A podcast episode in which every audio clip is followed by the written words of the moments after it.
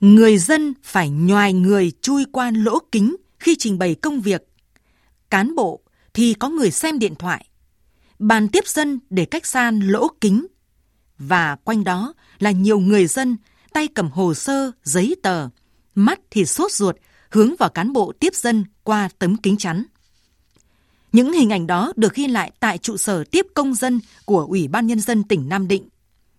Dù rằng lãnh đạo văn phòng Ủy ban Nhân dân tỉnh Nam Định cho biết sẽ làm rõ ý đồ, mục đích của người phản ánh và khẳng định cán bộ tiếp dân đã làm đúng chức trách, nhiệm vụ.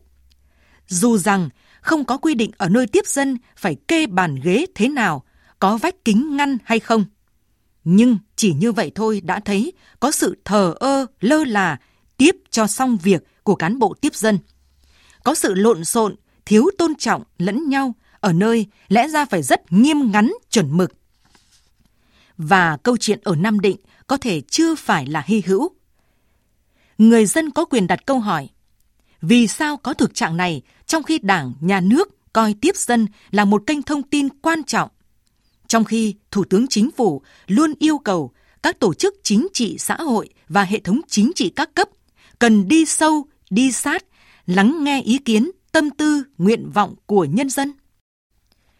Phải chăng người đứng đầu nhiều nơi chưa quan tâm các vấn đề bất an trong xã hội, chưa thực hiện việc đối thoại, gặp gỡ người dân, sâu sát cơ sở, chưa coi tiếp dân là văn hóa của lãnh đạo, chính quyền địa phương, chưa coi trọng công tác bố trí cán bộ tiếp công dân.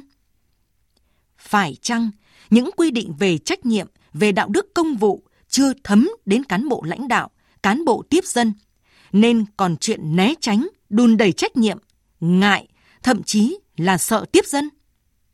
Phải chăng những nghị quyết quyết định nhằm xóa bỏ rào cản, tạo thuận lợi cho người dân và doanh nghiệp – những nỗ lực cải cách thủ tục hành chính đang còn rong chơi đâu đó, đang đứng ngoài vách kính ngăn của nơi tiếp dân.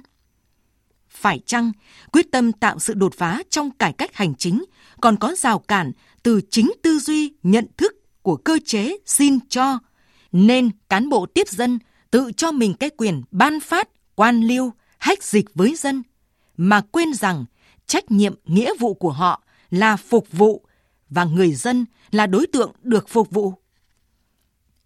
Hoạt động tiếp dân luôn được coi là cầu nối giữa lãnh đạo, cán bộ với nhân dân, là nhiệm vụ của các cấp ủy đảng chính quyền, cơ quan quản lý nhà nước. Thực tế đã chứng minh rằng tiếp dân mới nghe được dân nói, mới biết dân cần gì, bức xúc những gì, góp ý những gì. Có tiếp dân mới đưa ra được chủ trương đúng, quyết sách đúng, phù hợp với yêu cầu của cuộc sống. Có tiếp dân mới phát hiện được những việc làm sai ảnh hưởng đến an ninh trật tự xã hội, làm tổn hại uy tín của Đảng, nhà nước, cơ quan có thẩm quyền, mới hoàn thiện được đội ngũ cán bộ của Đảng. Có tiếp dân mới gỡ được nút thắt trong nhiều vụ việc phức tạp, góp phần quan trọng giải tỏa những ẩn ức trong dân, hạn chế điểm nóng và xung đột xã hội. Nhưng công tác tiếp dân chỉ thực sự hiệu quả khi người đứng đầu dám nghĩ, dám làm, dám chịu trách nhiệm trước Đảng, trước nhân dân. Luật tiếp công dân, các văn bản quy phạm pháp luật có liên quan đã quy định rõ trách nhiệm của người đứng đầu các cấp chính quyền, cơ quan quản lý nhà nước trong việc tiếp dân.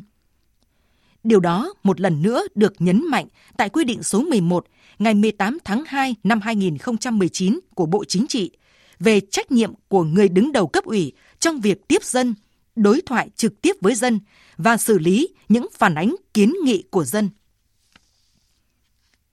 Quy định đã có, trách nhiệm pháp lý của người đứng đầu trong công tác tiếp dân cũng rõ ràng hơn, nhiều ràng buộc hơn. Vậy nên, nếu như còn câu chuyện người dân phải chui qua lỗ kính nơi tiếp công dân, nếu như có sự tùy tiện khi giải quyết vướng mắc của dân, nếu như còn thái độ tiếp cho xong việc, thì rõ ràng cần đặt ra vấn đề trách nhiệm của người đứng đầu cấp ủy chính quyền trong công tác tiếp dân. Bởi khi trách nhiệm người đứng đầu được xử lý nghiêm túc, khi lãnh đạo gần dân, hiểu dân thì mới giải quyết được những việc người dân cần, mới xây dựng được nền hành chính của dân, do dân, và vì dân.